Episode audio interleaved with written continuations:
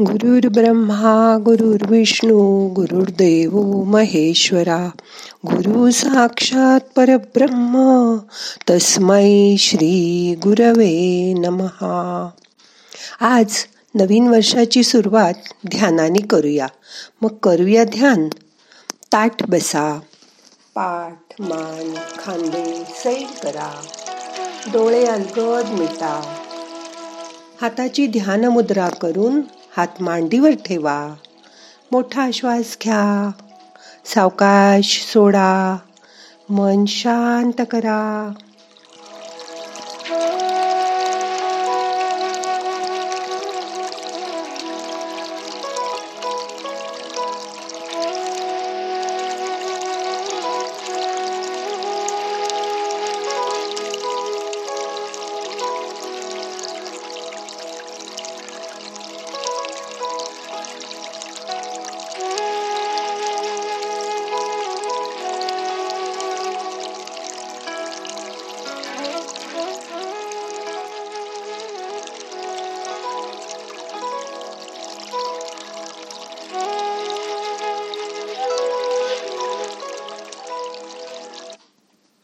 एक गरीब माणूस झोपडीच्या बाहेर बसलेला असतो.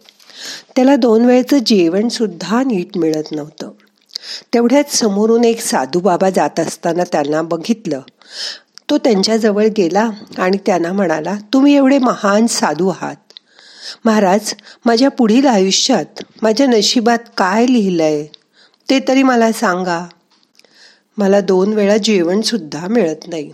मी खूप गरीब आणि दुःखी आहे. महाराज म्हणाले ठीक आहे. त्याच्याजवळ बसले. तिथे त्याच्याजवळ बसून त्यांनी दहा मिनटं डोळे मिटून ध्यान लावलं. आणि दहा मिनिटांनी डोळे उघडून त्याला सांगत होते इथून पुढे तुझ्या आयुष्यात तुला फक्त वीस भाकरी लिहिल्या आहेत. या व्यतिरिक्त तुला पुढील आयुष्यात काही मिळणार नाही. वीस भाकरी तुला मिळतील. पण त्यानंतरचं मी काहीच सांगू शकत नाही. तेव्हा तो माणूस म्हणाला की तुम्ही एवढे विद्वान भविष्यवेत्ते आहात तर मला असं काहीतरी करून या वीसच्या वीस भाकरी एकदम मिळाल्या तर बघा ना. मी कधी दोन भाकरीसुद्धा एकत्र बघितल्या नाहीत. महाराज महाराज. तेव्हा महाराज त्याला म्हणाले की तुझ्या आयुष्यात पुढे काहीच नाहीये. एकदा या वीस भाकरी मिळाल्या की तुला काही मिळणार नाही. तो माणूस म्हणाला चालेल. पुढे मला काही नाही मिळालं तरी चालेल. पण आत्ता मला वीस भाकरी एकदम मिळाल्या तर खूप बरं होईल. त्या महाराजांनी शिष्यांना सांगून त्या माणसासाठी माधुकरी मागून वीस भाकरी देण्याची व्यवस्था केली. आणि ते पुढे निघून गेले. आता तो माणूस खूप आनंदी झाला आणि भाकरी खायला बसला. तो खूप खुश होता. वीस भाकरी बघून त्याला खूप आनंद झाला होता. अर्धी भाकरी खाऊन रोजच्या प्रमाणे त्याचं पोट भरलं. तरीसुद्धा त्यांनी अजून एक भाकरी खाल्ली. पण आजपर्यंतच्या आयुष्यात एवढं जेवण त्यांनी कधीच केलं नव्हतं. पोट भरल्यावर तो विचार करायला लागला आता या राहिलेल्या अठरा भाकरींचं मी काय करू? तेव्हा त्यांनी बघितलं की त्याच्या समोरून एक माणूस येतोय. तोही गरीब असतो आणि खायला काही मिळेल का? ते बघत असतो तो त्या गरीब माणसाला म्हणतो आज माझ्याकडे अठरा भाकरी आहेत. त्यातल्या दोन तुला घे. तो माणूस दोन भाकरी घेऊन खुश होतो आणि पळत पळत जातो. आसपासच्या गरीब माणसांना सांगतो की त्याच्याकडे भाकरी आहेत. तेव्हा ते सगळे गरीब माणसं त्याच्याकडे येतात. मग राहिलेल्या भाकरी तो त्यांना वाटून टाकतो. काही वर्षांनी त्याच रस्त्यावरून तेच साधूबाबा जात असतात. त्यांना त्या माणसाच्या वीस भाकरींची आठवण येते. त्या त्याला दिल्याचं स्मरण होतं. ते म्हणतात त्याच्या आयुष्यात तर त्या शेवटच्या वीस भाकरी होत्या. आता बघू तरी त्या माणसाचं काय झालंय. ते त्या पहिल्या जागेजवळ येतात. तिथे मोठा मांडव घातलेला दिसतो. तिथे हजारो लोक जेवत असतात. जेवणात गोडधोड असतं. साधू महाराज आश्चर्यचकित होतात.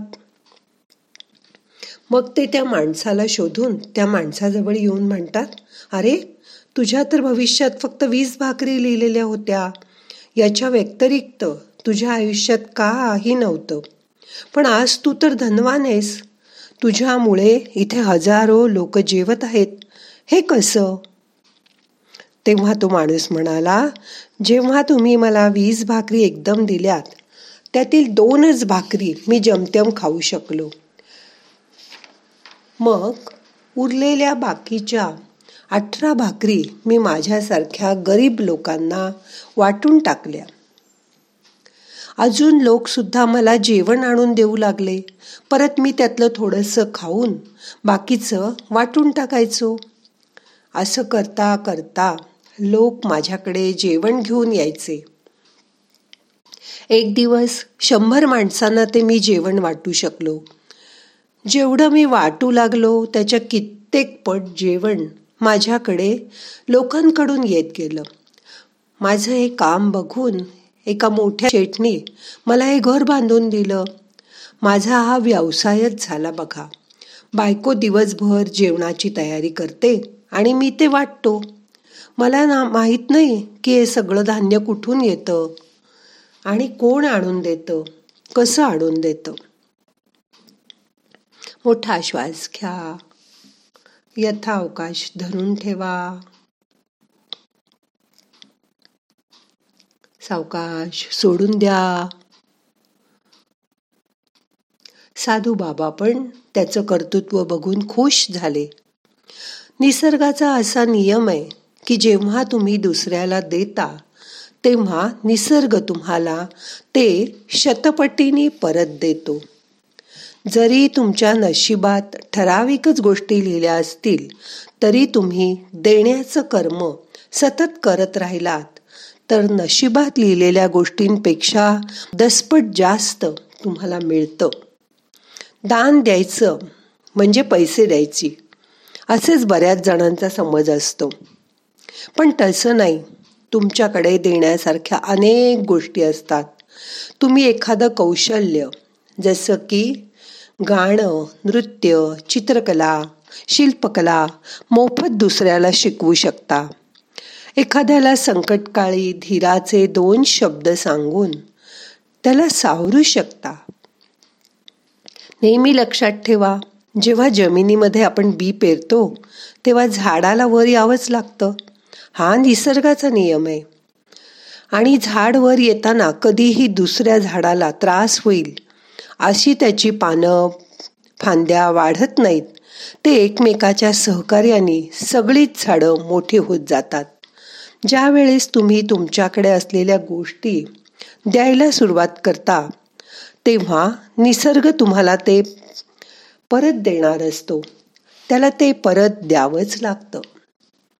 तुम्ही एखाद्याला मदत केलीत तर तुमच्या कठीण प्रसंगात कोणी ना कोणी येऊन तुम्हाला नक्कीच मदत करेल.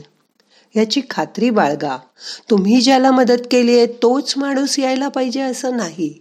देव कोणाच्या तरी रूपाने येऊन तुम्हाला मदत करून जाईल. मन शांत करा. रिलॅक्स व्हा. मोठा श्वास घ्या. यथावकाश धरून ठेवा. सावकाश सोडा. आता तुम्ही रोज ध्यान विणावरून जे ध्यान ऐकता त्यासाठी आम्हाला एक छान ध्यान मंदिर उभं करायचं आहे. शांत पवित्र असं मंदिर. यासाठी तुमच्यासारख्या ध्यान करणाऱ्यांनी आम्हाला मदत करावी. कुठल्याही स्वरूपात. म्हणजे जागा पैसा सेवा किंवा कष्ट त्यासाठी लागणारे इतर साहित्य मी तुम्हा सर्वांना असं जाहीर आव्हान करते की या नवीन वर्षाच्या सुरुवातीला तुम्ही आम्हाला नक्कीच मदत कराल. अशी मला खात्री आहे. जसं एकनाथ रानडे यांनी लोकांकडनं एक एक रुपया जमा करून समुद्रात विवेकानंद स्मारक उभं केलं. तसंच मला व आमच्या योग साधनेच्या साधकाला एक सुंदर ध्यान मंदिर भविष्यात उभं करायचंय. त्याला तुमच्या शुभेच्छा आणि पाठबळ लाभेल अशी माझी आशा आहे. शांत बसा. आपल्या ध्यान मंदिरात बसून आपण सर्वजण एकत्र सामूहिक ध्यान करत आहोत. असं चित्र डोळ्यासमोर आणा. त्या ध्यान मंदिरात मी तुम्हा सर्वांबरोबर ध्यान करताना मला आत्ताच दिसते आहे. मागे बासरीचे मधुर स्वर ऐकू येत आहेत. त्यांनी मन शांत झालंय. तो अनुभव पूर्णपणे घ्यायचा प्रयत्न करा.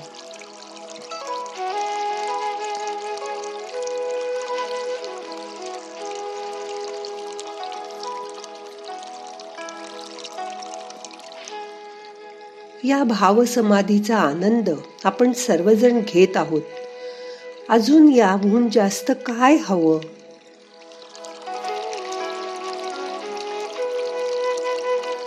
हे योग साधनाचं भव्य स्वप्न साकार करायचंय तुमच्या सहकार्याने. आपण सगळेजण प्रयत्न करूया. ह्या नववर्षाच्या पहिल्या दिवशी आज आपण हा संकल्प करूया.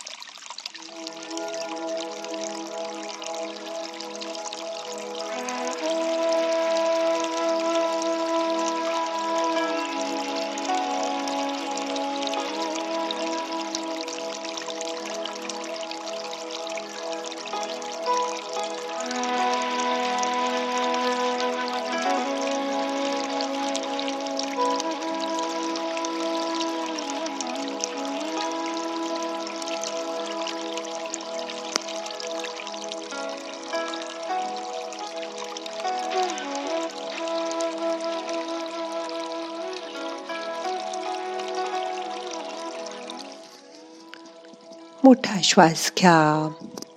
सावकाश सोडा. या ध्यान मंदिरासाठी आपण कुठलं सहकार्य करू शकता हे आम्हाला मेसेज करून कळवायला मात्र विसरू नका. आता आपलं आजचं ध्यान आपल्याला संपवायचंय. प्रार्थना म्हणूया.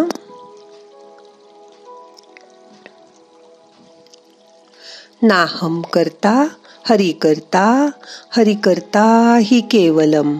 ओम शांती शांती शांती।